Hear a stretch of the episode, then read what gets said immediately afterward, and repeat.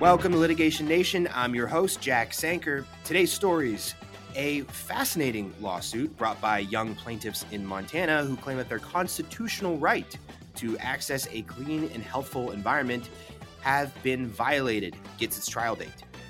Next, the white papers for Johnson & Johnson's secret plan to offload liability from its talc and asbestos litigation have leaked to the press and the story is bizarre to say the least. And Tesla again in the news, this time it's accused of running a segregated workplace. All of that and more, here's what you need to know. Up first, a climate fight in Montana, based on perhaps some overlooked language in the Montana Constitution, gets a trial date for February of 2023. 16 young plaintiffs in Montana are suing the state for their alleged rights to a clean future. The plaintiffs are being represented by Our Children's Trust, a nonprofit public interest law firm that is dedicated exclusively to securing the legal rights of youth to a healthy atmosphere and safe climate based on the best available science, according to its website. Now, the lawsuit alleges generally that the state of Montana has violated the constitutional rights of these Montana youths by contributing to the degradation of local climate and other pollution.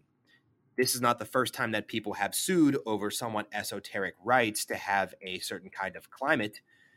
There's the public trust doctrine, for example, which has been invoked in other lawsuits across the country with little success, at least in the larger climate change fight. Now, as an aside, the public trust doctrine evolved largely out of Chicago's lakefront cases in the 1800s, dealing with Lake Michigan and Michigan Avenue's landowners' rights to unencumbered access to the lake. Now, every Chicagoan has a private cause of action against anything that encumbers their access to the lake. There's a great book called Lakefront Public Trust and Private Rights in Chicago by Joseph Kearney and Thomas Merrill on this topic, if anyone's interested. And the public trust doctrine says generally that certain natural resources must be preserved for public use and that the government should step in and prevent private actors from denying those resources to the public when necessary. To use the Chicago example again, that means that if someone tries to develop private land along the lake, every single resident in the city can sue for injunctive relief and essentially halt the development. This actually happened to George Lucas when he tried to put a Star Wars museum on the southern lakefront in Chicago. Anyways, the public trust doctrine has been selectively expanded to things like waterways, etc., but never to a general right to a clean and habitable climate. And the lawsuits alleging that oil companies or other groups have violated the public trust doctrine have not gotten very far, at least in my opinion. So the Montana suit is fascinating because it actually relies instead on the state constitution of Montana. Specifically, there's authority in both the preamble and certain sections in the constitution itself, which discuss the rights of future generations to have a safe and healthy climate. And I'll read you the preamble. We, the people of Montana, grateful to God for the quiet beauty of our state, the grandeur of our mountains, the vastness of our rolling plains, and desiring to improve the quality of life equality of opportunity, and secure the blessings of liberty for this and future generations, do ordain and establish this Constitution. Now, Article 9 mandates that, quote, the legislature shall provide adequate remedies for the protection of the environmental life support system from degradation, provide adequate remedies to prevent unreasonable depletion and degradation of natural resources, unquote. So there is language in the Constitution I think is clear, which discuss the rights of future generations to certain climate assurances in Montana. Now, the complaint filed by the plaintiffs point out that at the 1972 Montana Constitutional Convention, certain delegates on the floor emphasized that, quote, subsection 3 mandates the legislature provide adequate remedies to protect environmental life support systems from degradation. The committee intentionally avoided definitions to preclude being restrictive. And the term environmental life support system is all encompassing, including but not limited to air, water, and land, and whatever interpretation is afforded this phrase by the legislature and courts. There is no question that it cannot be degraded, unquote. So, in this lawsuit, which is held versus the state of Montana, the plaintiffs are alleging that certain activity in the state is violating the rights of young people in Montana, future generations through the various acts or acquiescences of Montana agencies with respect to industrial activity, agricultural activity, etc. Specifically, the youth plaintiffs are asking for declaratory and injunctive relief, including that the state be enjoined from conducting activity or from permitting activity that would negatively impact the rights of Montana youths to a clean and healthful climate. Specifically, they asked that the court, quote, adjudge and declare that youth plaintiffs' fundamental constitutional right to a clean and healthful environment includes a stable climate system that sustains human lives and liberties, and that said right is being violated, unquote. And I mean, isn't that the entire climate change thesis, right?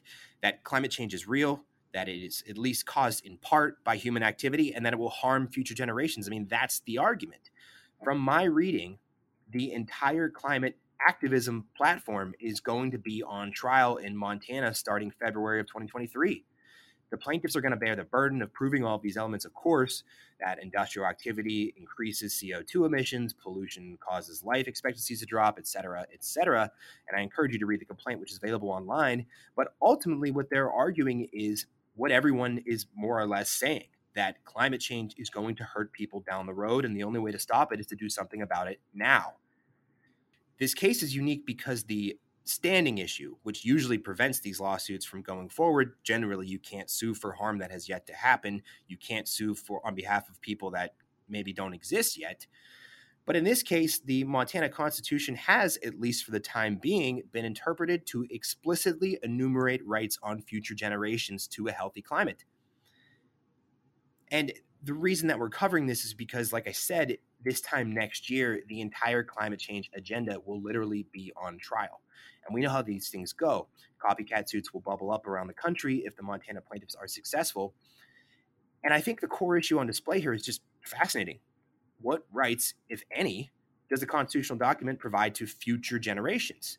The Held versus Montana case will be the first ever children's climate trial in the US. Now, there are similar lawsuits pending in Washington, Florida, North Carolina, and Virginia.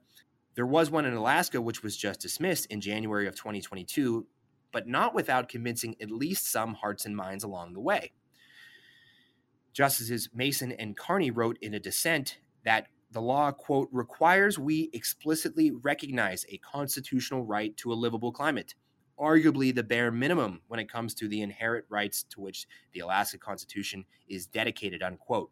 And theoretically, that's a good point wouldn't the right to live in a healthy and safe climate be, again, the bare minimum of any understanding of what the term human rights means? So, wouldn't that be something? We're talking about establishing a constitutional right to a healthy climate, something that the Green New Deal or any other congressional act that you want to mention could never do.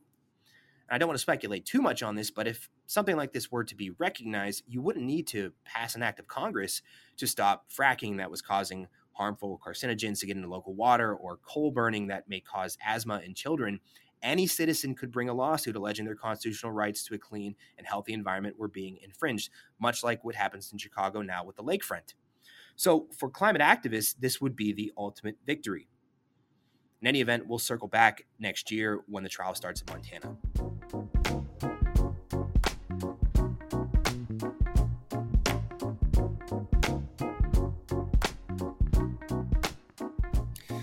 From a Reuters exclusive, Johnson & Johnson created a secret plan called Project Plato to offload its liabilities and debts from the mountain of asbestos and talc litigation. The underlying allegations in those lawsuits, by the way, are that Johnson & Johnson products cause deadly cancers. J&J allegedly assigned about 30 staffers to the project, directing them to keep things under wraps in an email that was reviewed by Reuters. Quote, it is critical that any activities related to Project Plato – including the mere fact that the project exists, be kept in strict confidence, unquote. A lawyer for Johnson & Johnson wrote in an internal memo reviewed by Reuters. So the plan it seemed was for J&J to form a separate entity which could absorb certain liabilities including the 38,000 pending talc cases against Johnson & Johnson. From there the new entity would then immediately declare bankruptcy, leaving the plaintiffs in the talc cases fighting among themselves for a limited amount of funds in the bankruptcy trust. According to the Reuters report, J&J has had mixed results at trial so far. One award was for 27 million, for example. There are other awards that are in the billions. But if the Operation Plato went as it was supposed to, that plaintiff or any of the plaintiffs that have gotten a verdict or judgment against J&J would have to seek compensation through the bankruptcy process. and they would have to likely take a substantial haircut on whatever judgments they may get. In October of 2021, J&J went ahead with the plan, offloading billions in liability to its, we'll just call it a straw subsidiary company. Now J&J is giving about $2 billion in assets to the strawman company to be put into a bankruptcy trust to compensate all 38,000 claimants, which, as we know, $2 billion is not going to be enough. Nonetheless, J&J said in a statement, quote, "The filing follows established process, and courts have uniformly acknowledged that equitably resolving these types of claims through Chapter 11 is legitimate use of the restructuring process. The objective is to reach a fair and equitable resolution for the claimants through the plan of reorganization and create a reasonable framework to address the unprecedented numbers of existing and future talc related claims." It continued, we stand behind the safety of Johnson's baby powder, which, by the way, is the substance that the plaintiffs are alleging is causing cancer, which is safe, does not contain asbestos, and does not cause cancer. We continue to believe that resolving this matter as quickly and efficiently as possible is in the best interest of the plaintiffs and all stakeholders. We will continue to follow the process and put forth our position in court. Unquote. So, in any event, Reuters nonetheless obtained these secret white papers to this secret project from a source close to the company. J&J sought a restraining order to enjoin Reuters from publishing. That was denied. And the way that this was initially leaked is kind of interesting. It should serve as a lesson to lawyers out there not to devolve too much when negotiating with opposing counsel. Apparently, Reuters learned about Project Plato when one of J&J's attorneys told a plaintiff's lawyer that they would pursue the bankruptcy plan. And this is me speculating here, but you could see how this might happen. A defense attorney is talking with the plaintiff's lawyers. Maybe there's an offer on the table. They're pushing the plaintiff's lawyers to take the offer, dangling the information that, hey, if you don't take this, J and J might put this whole thing through bankruptcy, using that as leverage to convince the plaintiff to accept the offer. Now, litigation in the underlying cases is currently stalled while the bankruptcy court tries to sort this out.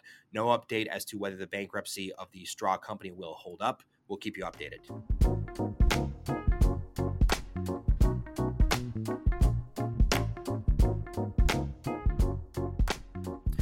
Couple of news items on the employment front. California's Department of Fair Employment and Housing has sued Tesla, alleging that it tolerated racial discrimination in an assembly plant in Fremont, California.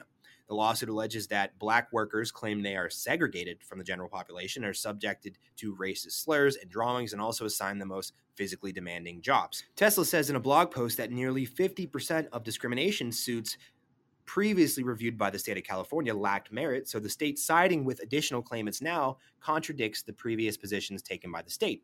Quote, a narrative spun by DFEH and a handful of plaintiffs' firms to generate publicity is not factual proof, unquote, the company said.